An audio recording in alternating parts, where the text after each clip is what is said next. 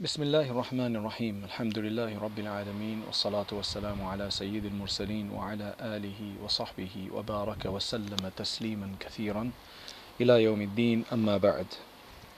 قال الله تبارك وتعالى في القرآن المجيد والفرقان الحميد وما كان الله ليعذبهم وأنت فيهم وما كان الله معذبهم وهم يستغفرون وقال النبي صلى الله عليه وسلم ستكون فتن القائد فيها خير من القائم والقائم فيها خير من الماشي والماشي فيها خير من الساعي من تشرف لها تستشرفه ومن وجد فيها ملجأ فليعوذ به أو كما قال النبي صلى الله عليه وسلم رواه مسلم.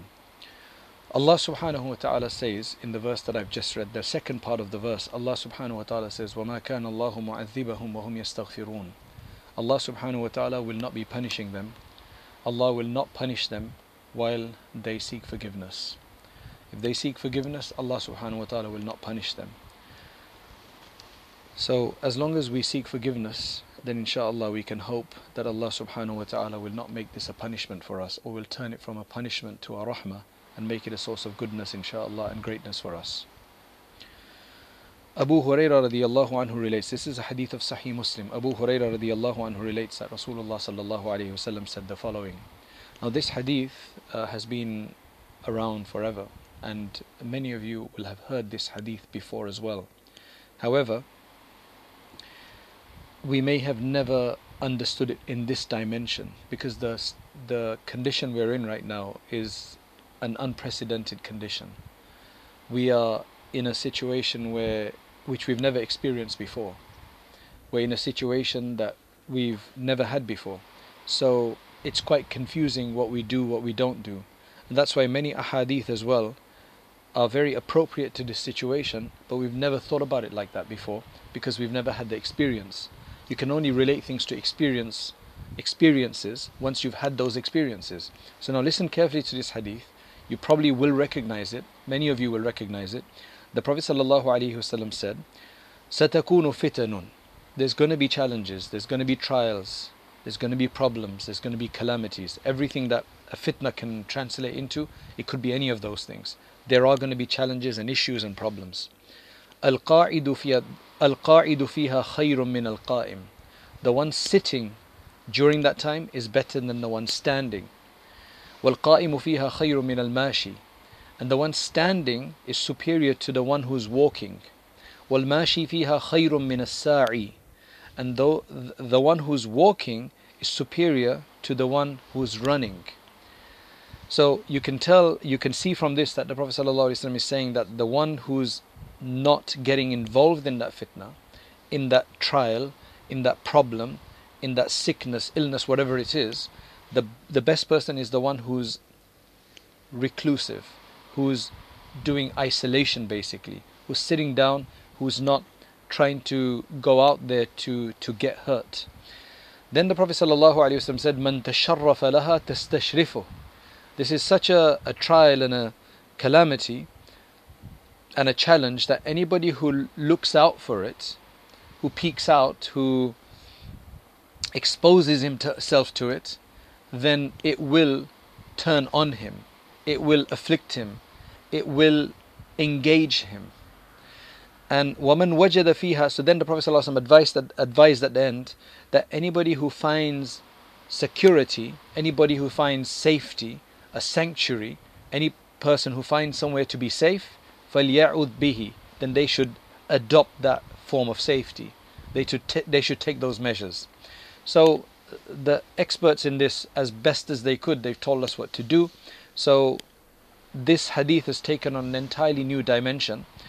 Now, what I want to talk about today is, we've had several lectures with various aspects related to this whole COVID coronavirus problem, but one of the things that we're all forced to do today is basically sit at home, right? And sitting at home and not being able to engage too much, though we live in, as I said, times that would never have been expected even maybe 100 years ago, where while we may be at home, we're still in touch with the whole world.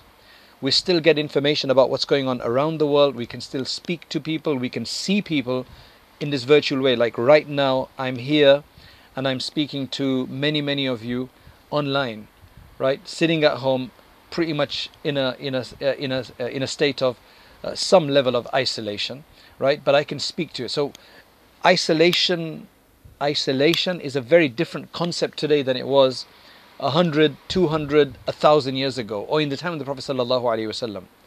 However, a lot of people are having difficulty, even in this kind of isolation, this kind of staying at home, right? Bunkering down, basically, right? People are having trouble with this. So today, I just want to look at this from a general, perspective of the benefits of isolation, or solitude rather. To stay alone for some time, to cut away from everything that we've gotten so used to, that has basically become our life. We want to cut away from that and see where we can go with this, because there's huge benefits to isolation, to solitude, if it's done in the right way. Isolation can be a punishment sometimes, as they do where they put somebody in where they put somebody in prison into isolation, the isolation chamber or whatever it's called, where they can't meet anybody else. So sometimes that can be a punishment. People can even go crazy. But remember, with Allah subhanahu wa ta'ala, nobody will ever go crazy, because Allah is always there for you, and He can make His presence be felt if we look out for Him. So, number one, some of the general benefits of solitude. Research shows that solitude undoubtedly brings a number of benefits, right? For example, one is freedom to do what you want, not what others want you to do, to actually think about getting your life back, and freedom in other creativity. You're not hindered by, today is very difficult because you still got your phone, right? You've still got social media, so there's still a hindrance. Otherwise, creativity. For creativity, you need a free mind. You need to not be curbed, not be engaged with many other things that create a lot of confusion. You need a clarity, and solitude can provide that. Likewise, intimacy. Intimacy with Allah subhanahu wa ta'ala, intimacy with oneself, and of course, above all of that, we can develop our spirituality. As you'll see later on as the talk progresses, that for our most spiritual individuals, the prophets, they pretty much had to go through some kind of solitude, because solitude is when we cut away from everything else and start focusing on Allah. For a mu'min, there's never solitude, because there's always Allah. But what he means is solitude from other people, from things and the world and distractions. Now, what the experts say, and I'm not saying just Muslim experts, I'm saying even non-Muslim experts, productive solitude requires internal exploration. It's a kind of a labor that can be very uncomfortable. This is a big trouble that people are having. They're not comfortable with themselves. And this requires a lot of effort and a labor which can be very uncomfortable, even excruciating, right? But as the experts say, that if it, even though it might take a bit of time and effort and difficulty, if you persevere, it can actually turn out to be a very pleasant experience. They say that once it becomes that, once you get into it, then maybe the most important relationship anybody has ever had will be the one that you've had with yourself, with Allah subhanahu wa ta'ala. The non-Muslim experts, they say with yourself, but we always have to have Allah subhanahu wa ta'ala. The most important relationship for sure, as we know, is going to be the one with Allah subhanahu wa ta'ala. And this is a time as good as any. If we don't use it right, and we're getting upset about this, then this is a punishment. This isolation is a punishment for us. It's like we've been put in prison in an isolation chamber with just a few people, or with nobody, because a lot of people are just alone. They may have a roommate who has to stay in their own room, or whatever the case is. But if we are to connect with Allah subhanahu wa ta'ala in this case, then inshallah it's not a punishment, it's actually rahmah and mercy. According to a lot of modern research, they actually did surveys, and many modern humans seem hell-bent on avoiding solitude. In fact, I think it was 2/3 of the people that they surveyed said they'd rather have electric shocks, right, than to be in solitude. Because the point today is that even when you're alone for a moment on a bus, traveling, or waiting for something, you sit in the car, you're going to start putting the radio on. Elsewhere, you're going to have, even when you're walking around, you're not going to reflect about nature or the trees or the birds or just things around you. You're going to have earphones, right? Headphones on, right? So remember, the value of solitude is going to depend on whether an individual can find their own interior solitude and connection and harmony with Allah subhanahu wa ta'ala. That's what's important about this. We have to do this because we're forced into this. Some countries are worse than others. So why not use it to get the best out of it? Otherwise it'd be a massive waste of time. In other words, if you want to put this simply, when people extract themselves from their social context that surrounds them, their phones and everything else, and especially the social context and everything that surrounds them, then they will become better understanding of how this normal social setting shapes them. Because we'll have time to see ourselves from outside of our social setting. Because we're so immersed in it, we've grown up in it, we've hardly ever come out of it. Now that we're forced out of it, there's a lot of reflection that will take place, and there's a lot of things that will dawn upon us, and then we'll understand what's good and what's bad. Generally, they say that it's only through a shake-up that good ideas come to be, that people do things that are even more useful and beneficial. After they've had a bit of a shake-up, if people become too comfortable in whatever they've been doing for a very long time, they don't realize that they could maybe do so much more. So when they've had a shake-up, they think, they realize what's good, what's bad, and inshallah, we hope that we can do that here as well. You have to also remember that solitude in Islam is not something that you do forever. That's why we have i'tikaf, a huge concept of i'tikaf, which was done certain days of Ramadan, certain days of the year. The Prophet ﷺ used to do it for 10 days or 20 days in Ramadan. It's not something you do every day.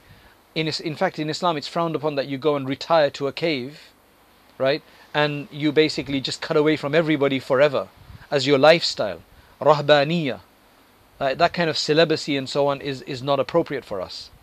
We live with the community, but then we exercise solitude in a measured way, and inshallah, that will be a time. So solitude, it doesn't have to be forever, right? You don't have to distance yourself from everybody forever, but rather you just take the time out to revitalize your body and clear your mind. And this has been put upon us, so we're going to have to do that anyway. Now let's just look right from history about what solitude has produced. Amazing things have happened in solitude. Nuh alayhi salam and his followers became confined. Now what a confinement, on an ark, in a large ship, just water all around them, everybody else perishes, they're the only ones that survive, right? That was for 40 days, 40 nights. Generally that's kind of the number for any kind of maturity period, right? 40 days, 40 nights, that's generally kind of what humans need, a 40-day period, right, to get something done. And maybe that's why they were made to do this for about 40 days. Then if you look at Ibrahim alayhi salam, he was quarantined for a short while into the fire, right? Various opinions of how long he was in the fire, but then look at what Allah subhanahu wa ta'ala gave him afterwards. Difficulties have to come about for there to be good after that. And most of our prophets, who are the best and most closest of Allah's servants, if they're made to do that, then subhanallah, we're lucky that Allah subhanahu wa ta'ala is even testing us this way to give us the sabr so that we could be rewarded. Yusuf alayhi salam, he's first thrown into the well. Look at that solitude in a well, deep down, by his own brothers, by his family. And then after that, later on, he is then again put into solitude. He's basically put into prison, right? Solitude from the community, from outside, from his position. But then he's exonerated after that from all the accusations against him, and his honor grows even more. Then after that you have Yunus alayhi salam. His solitude was amazing, unique, unprecedented, and probably never to happen again, which is that he gets caught up in a fish, right? In a whale. And that it could be either from 1 day, 3 days, up to 40 days. Allah subhanahu wa ta'ala knows best what happened, but then his life totally changes afterwards. And he's given the great things from Allah subhanahu wa ta'ala. Then you look at Musa alayhi salam. Again, the same thing with Musa alayhi salam. He's told to take himself to Mount Tur to converse with Allah subhanahu wa ta'ala. He basically separates from his people. He has to go and do this alone. He's given, mashallah, his scriptures and so on. There's always gifts at the end of solitude. If a person does it right, there's always a gift from Allah subhanahu wa ta'ala. As long as they do it for Allah, as long as they understand this is Allah putting me into this, I wasn't going to do this voluntarily, right? I've never done i'tikaf before, now I'm doing i'tikaf in my house. And seriously, you make a room in your house for like a i'tikaf, and you just basically you consider that you are i'tikaf. I mean, it's not the same as being in a masjid, obviously, at the same time, but you want to be with Allah. If i'tikaf means that I'm just retreating for the sake of Allah, then inshallah, may Allah subhanahu wa ta'ala bless us with that. Then Maryam alayhi salam, the mother of Isa alayhi salam, she gets put into isolation literally because she's among all the men in the temple, and Zakaria alayhi salam is looking after her. MashaAllah, in her solitude she receives divine fruits, she receives divine provision from Allah subhanahu wa ta'ala. Then after that, she's in there, she's not touched anybody, never been with a man, and then she gets given glad tidings of a miraculous child, who is the most unique child in the world of Isa alayhi salam, Jesus peace be upon him, born without a father. And then not just that, but you look at many others. You look at the Ashabul Kahf, their story, the whole surah is there. Again, they were put into solitude. This time they were put into solitude, obviously for their own good. It's always for your own good. It's to keep them away from the from those who are after them, because they were believers and the people around them were not believers. And then they get given this very, very unique situation of having to sleep for over 300 years, and they come back in a different time. These are amazing things. I know we may think that, oh, these are things that happen to others. We're not hoping to come back after 300 years. I mean, that's not something I'm looking forward to, right? That's not something I'm expecting even. But even on a small scale, we are in need of the mercy of Allah, right? Whatever He gives us, right? We are faqir, we are in need of the mercy of Allah subhanahu wa ta'ala. Then we have the Prophet sallallahu alaihi wasallam himself. I mean, he used to do his i'tikafs later on, as we know. Every year he used to do his i'tikaf. But then even before that, even before he receives his prophecy, while he's not a prophet yet, he's already by Allah subhanahu wa ta'ala attuned to going into solitude, into that cave of Hira. And that's when eventually he is exposed, he confronts the angel comes to him. He has this amazing experience, which was a difficult experience for him. But then that makes him the prophet that he was going to be, that makes him the Rasul that he's going to be, right? So then he's obviously doing i'tikaf, and he mentions a number of fawaid and benefits of i'tikaf and of solitude in general, and focusing on Allah. And basically for the awliya of Allah subhanahu wa ta'ala, pretty much majority of them, they would have done some kind of solitude, i'tikaf or some other kind of stuff, because they know that that's the only way to focus the heart, rid it of all of the shackles and the attractions and the distractions. And then once they've got Allah subhanahu wa ta'ala in their hearts, then they can reconnect with people, but in a way that Allah wants. Because initially we're connected to people maybe in a way that Allah subhanahu wa ta'ala doesn't want. It's the wrong kind of connection. But it's not that Allah doesn't want us to connect with people. We want to connect with people for the sake of Allah, so that we can benefit from them and they can benefit from us. But that can only be done once we've known our own selves and figured out ourselves. So all of these people that I just gave you an example of, all of these people, and there's many examples, but just because we have a short amount of time, all of these peoples, they received huge divine mercy, divine protection, divine gifts, and a change in their life. I mean, look at Yunus alayhi salam, Ayyub alayhi salam. We've talked about Yunus alayhi salam in the fish, but Ayyub alayhi salam, he's given a very different type, a very difficult one. He is afflicted with various different types of diseases, such that pretty much everybody abandons him, right? They shun him. So he can be there, but nobody wants to be with him. I think the only person that stays with him is his wife. But he bears it through. Shaitan comes and tries to distract him. Shaitan comes and tries to mislead him, tries to give him some other idea, or whatever the case is. But no, he stays firm with Allah, because the only way that anybody in that state could have stayed firm is with Allah subhanahu wa ta'ala, because Allah gives that strength.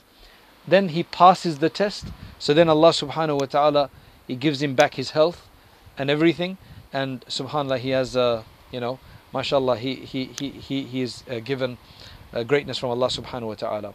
In fact, another thing that we could also invoke here is that those seven which will be under the shade on the Day of Judgment, one of them is that person who remembers Allah in solitude.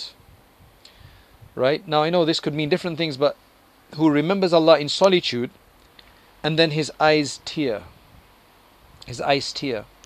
Find something during these days, whether that be a nasheed, you know, like a pure nasheed, right, without any distracting music. Because remember, music is good for your soul, whereas the Quran and the words of Allah are good for your spirit. That's the difference. A lot of people think that music, it encourages you to do things and it inspires you to do things, and it may do, but remember, the music is connected to the soul, the nafs, and that's not necessarily, that's not a good thing, right? Whereas the Quran, we have to take it from just inspiring our soul to inspiring our heart and our spirit, our ruh. That's why there's a big difference. But those people who master that, who get that benefit of that, they will never want to listen to music again. So may Allah subhanahu wa ta'ala give us that. So something that's thought-provoking, verses of the Quran that make us think about our life, nasheeds, poetry, right? Something that is reflective, that we can reflect upon in this time of isolation. And if we can then shed tears in our dua even, right? In this time of isolation, inshallah, we'll be in the lounge on the Day of Judgment, which will be the shade, under the shade of the throne of Allah subhanahu wa ta'ala.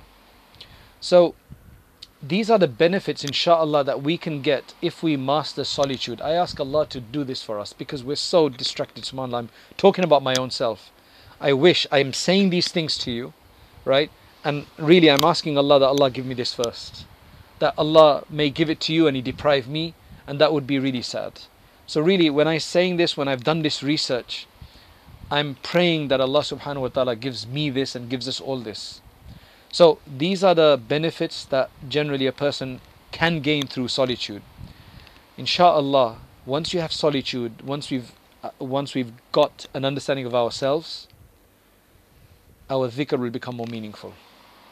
You know, the dhikr that we've already, always may have been doing, your favorite dhikr, whatever dhikr it is, it will become suddenly more meaningful.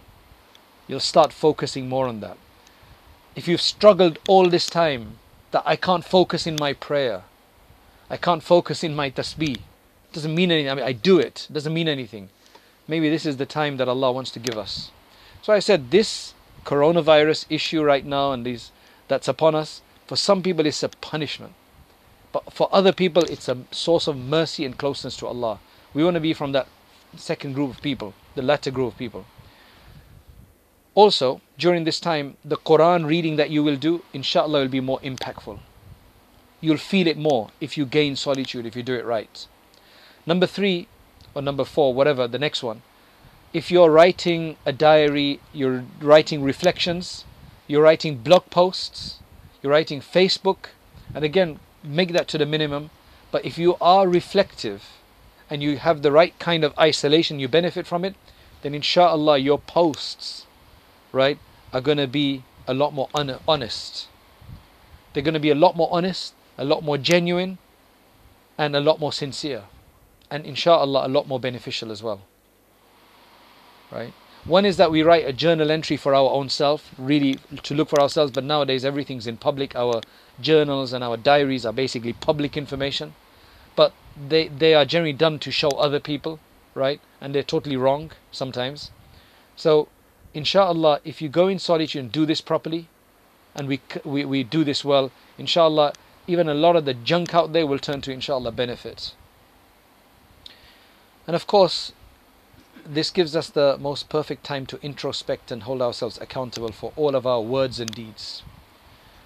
And another benefit of solitude is going to be that, inshallah, once we get it, that we've wasted this long, right, or which we've wasted this much, this part of our life, or this long in our life, right, and this solitude has helped us, this lockdown has helped us to get that understanding, then inshallah our future goals are going to be better, because we know what we've done wrong. We can learn from our mistakes, inshallah. May Allah make us of those that learn from their mistakes.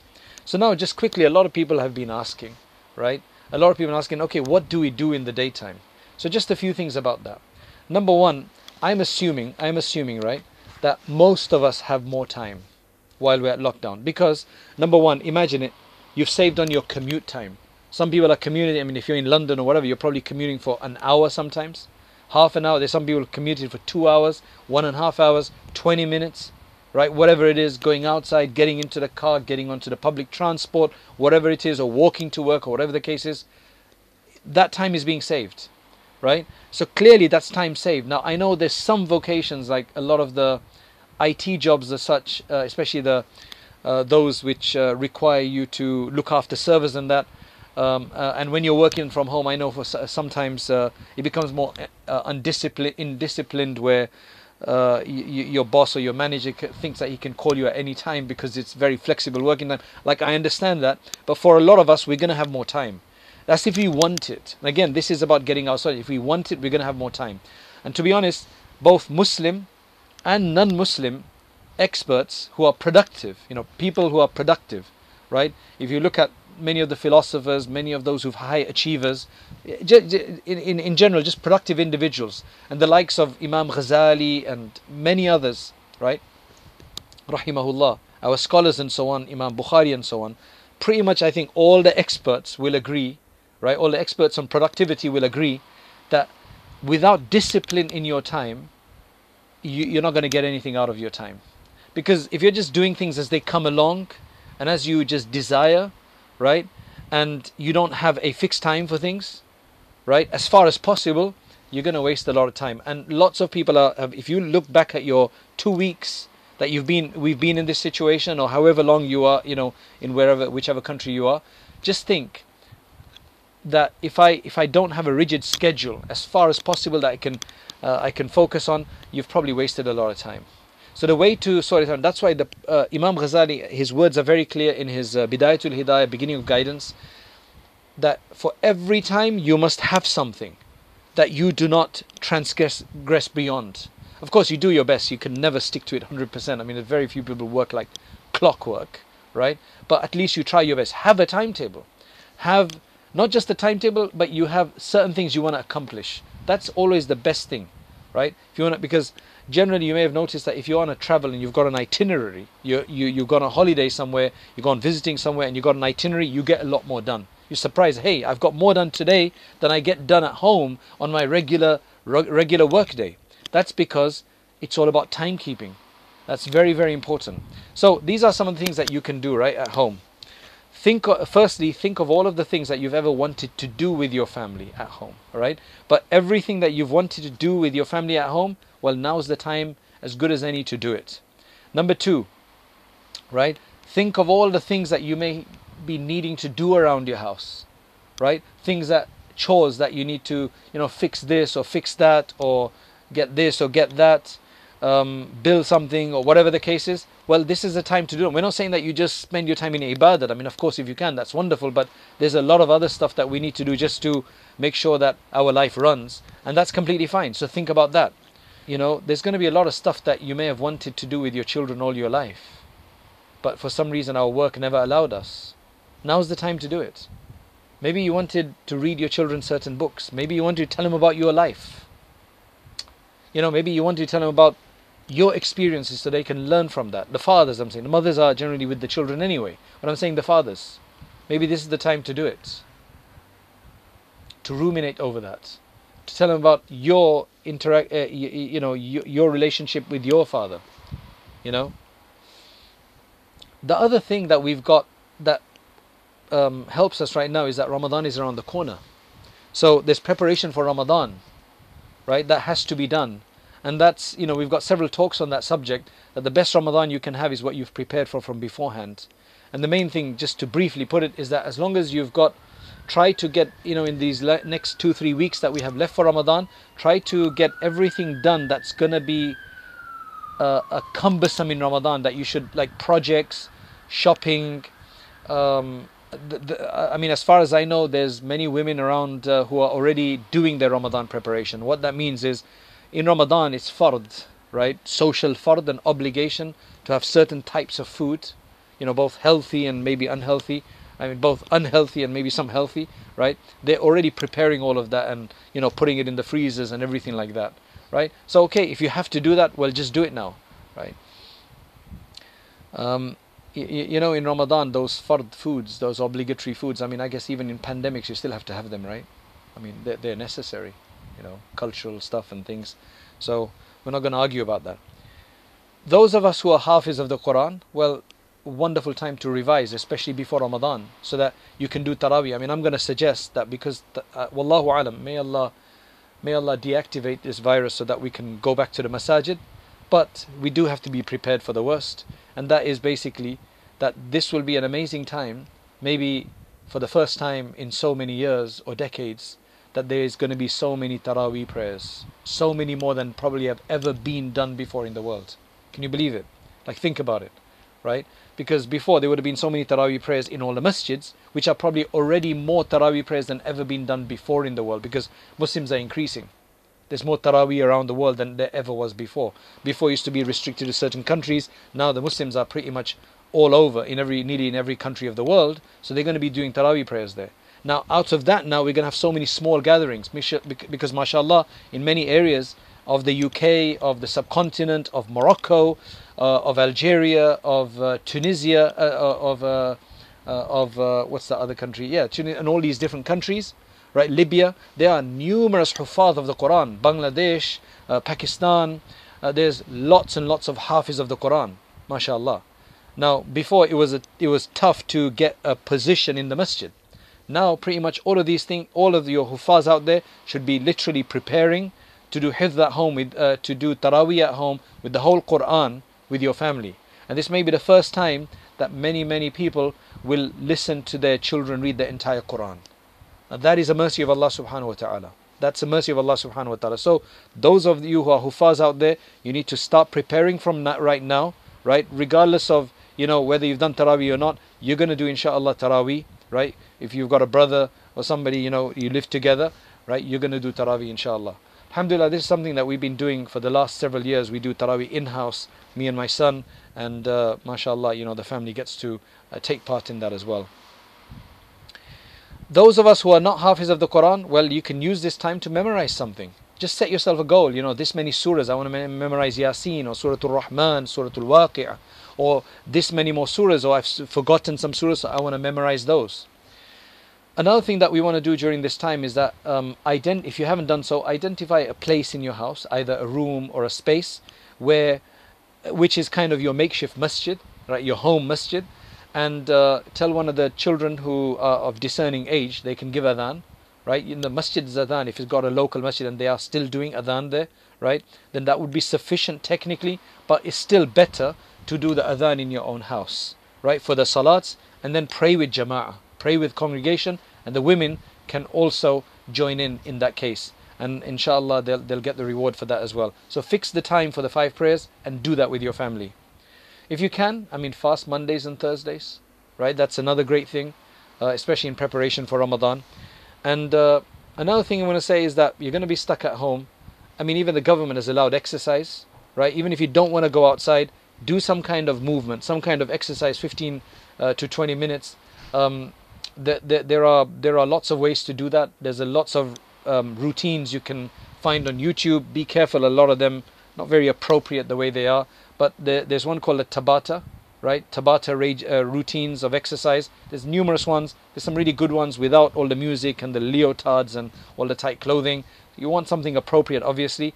Just 15 minutes of it. That would be very useful. Maybe get up a pull-up bar, some press-ups, some sit-ups. Go outside for a walk, you know, alone while maintaining the social distancing and so on. A bike ride, or whatever it is. Whatever support. I mean, obviously, those who are the more vulnerable category, the older people, those with underlying, they don't want to go outside. Well, they need to do something inside, otherwise you're just going to get unhealthy. And having said that, another very important message is stay out of the kitchen.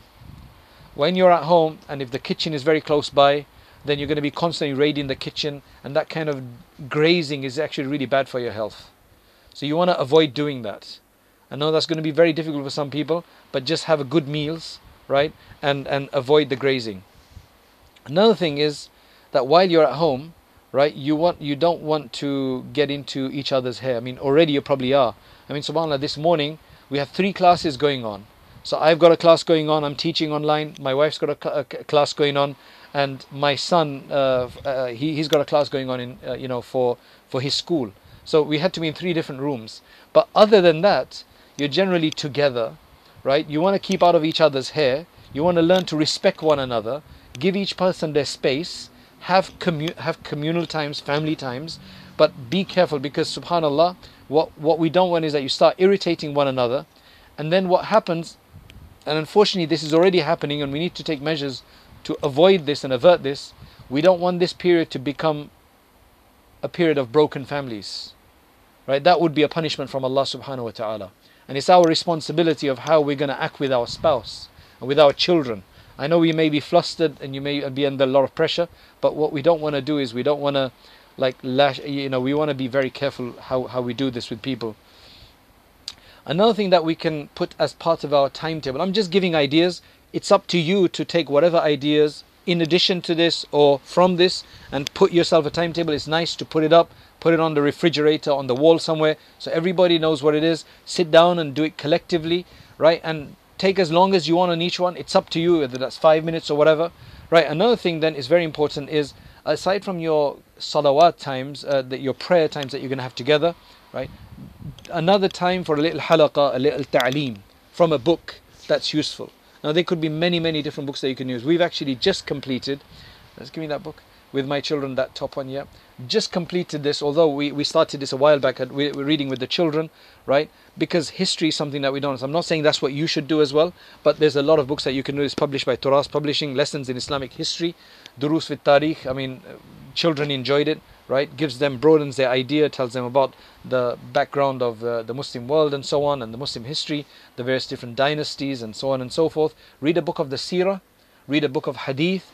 Provisions for the Seekers is a wonderful book. It's on White Thread Press, right? Short Hadith with a little bit of commentary. Sit down, read it, and discuss it. I mean, there's, subhanAllah, there's a number of other books that you can have. If it's just husband and wife, maybe read the marriage book that we've just produced recently. You know, the Handbook of a Healthy Muslim Marriage. MashaAllah, many people have already done that. Maybe inshallah that will be whatever's good for you. You probably got books there. There's lots of PDFs of books, books that you can find. Think what books you've always wanted to read. So one is that you get books that you can read together, 15 minutes or whatever a day, and then there's other books that you want to get that you've always wanted to read. Certain classics, for example, that you've always wanted to read. Aside from the Quran and Hadith, right? Whatever else, this would be a good time for you. Another thing is that you can maybe try to, just to encourage everybody, try to finish like one Quran between your family once a week, once every 2 weeks, once a month. Maybe you can use the whole WhatsApp method of the WhatsApp Quran khatams, right? With no force or no pressure on anybody, but just voluntarily those who take part. There's nothing wrong with it if it's done voluntarily, right? So that would be another wonderful thing, because the only thing that's going to get us out of here is the dhikr of Allah. And every home in which the dhikr of Allah comes about, as we've mentioned in other talks as well, they are going to be insha'Allah protected by Allah subhanahu wa ta'ala, and they are going to receive the barakah and blessing. So we need to do that, as the verse I read above the beginning, as they said, that we will not punish, Allah says, as long as they're doing istighfar. So istighfar needs to be part of that. So now another thing then, number 14 I think this is, right? Schedule a time for tahajjud, right? If you can get up. And I mean, since you're praying at home, you're not going to the masjid, since you're probably not going to work as well, we've got a lot more control over our night. As long as you're sleeping in good time at night, inshallah, the easy part in here is that you wake up before Fajr time, about 15 minutes, quickly do a wudu, get 2 or 4 rakats in, do a bit of dua, and then Fajr time comes in, read your sunnah and then your fard of Fajr. And I think all you need is about half an hour to 40 minutes in which you can wake up, do wudu, do tahajjud, dua, and then do Fajr prayer and then go back to sleep. Like if you don't want to stay up after that and you want to get up later. It's a wonderful time to do it because you have no obligations in terms of, commutes and things like that. So you have a bit more flexibility. So awabeen after maghrib, if you can do 4 extra 6 rakats, and then ishraq after sunrise. These are all ideas and recommendations actually. And lastly, you need to schedule a time for, along with the ta'aleem and the book reading, for tasbih, istighfar, salawat. and maybe Al-Hizb Al-Azam, a collection of du'as that everybody does, maybe even a du'a together. Other than that, basically whatever other things that you would like to do with your family, other projects that you can help somebody else with, right, that you can do for other people, maintaining the precaution and so on. We ask Allah subhanahu wa ta'ala to accept this from us, right? That's quite a bit of a list. You do what's good for you, and if you have any good ideas, please do let us know. We can let others know as well, and may Allah subhanahu wa ta'ala accept this from us. Wa akhiru da'wana anil hamdulillahi rabbil alameen. اللهم أنت السلام ومنك السلام تبارك يا ذا الجلال والإكرام اللهم يا حي يا قيوم برحمتك نستغيث اللهم يا حنان يا منان لا إله إلا أنت سبحانك إنا كنا من الظالمين جزى الله عنا محمدا ما هو أهله يا أكرم الأكرمين يا خير المسؤولين ويا خير المعطين يا معدن الجود والكرم يا أرحم الراحمين. We ask you for your special mercy. Ya Allah, forgive us. O Allah, forgive our wrongdoings. O Allah, forgive our shortcomings. O Allah, forgive our sins. O Allah, forgive all of our sins. Ya Allah, we ask you forgiveness for those sins that we've forgotten about. O Allah, those we remember. O Allah, those that we still continue to do, allow us to stop doing them. O Allah, we ask you forgiveness for those sins that have now become part of our life, and we no longer consider them sins anymore. O Allah, we ask you for discernment and true knowledge. O Allah, we ask that you grant us the understanding of what's beneficial for us and what's harmful for us. O Allah, that you grant us the abilities to see the truth for what it is and to follow it, to see the wrong for what it is and to abstain from it. O Allah, these are unprecedented times that you've put upon us. O Allah, we ask that you grant us the ability to take heed from this. You grant us the ability to learn from this. You grant us the ability to do the sabr and to rectify ourselves and to do what you want from us. O Allah, we've been heedless. O Allah, we've been negligent. O Allah, we've not even spoken out against the wrongs that were there. O Allah, all the wrongs that were out there, O Allah, they've all been shut down. Oh Allah, there are so many things that so many things have been shut down that are out there. There are so many wrongs that have been shut down. Oh Allah, only had we tried our best to do those things beforehand, to stop these things in our own way, you wouldn't have had to send the punishment that affects all of us. Oh Allah, we ask that you do not make this a punishment for us, that you remove this ailment from us, you protect us from the difficulties. O Allah, that you protect our elderly, you protect our young, you protect our middle age, you protect the entire ummah, you protect the entire humanity and remove this. O Allah, make us in a state that we're worthy of your mercy. O Allah, we want your mercy. We ask you for your clemency. We ask you for your forbearingness. We ask you for your special attention. O Allah, we ask you for your love. O Allah, grant us your love in our heart and the love of those whose love benefits us in your court. O Allah, allow us to understand that which is beneficial for us and to pursue only that which is beneficial for us and good for us and that you'd be happy with. O Allah, allow us to abstain from all of those things that you will be unhappy with. O Allah, make your obedience beloved in our heart. Make your disobedience hated in our heart. O Allah, and allow us to abstain from it. O Allah, we ask that you grant us that which we're asking you for. All of our permissible needs we're asking you to fulfill. O Allah, do not make this time of isolation a depressing time. Do not make it a time of dispute between family members. Do not make it a time of darknesses. O Allah, do not make it a time of turmoil within the families. Do not make it a time when families will break up.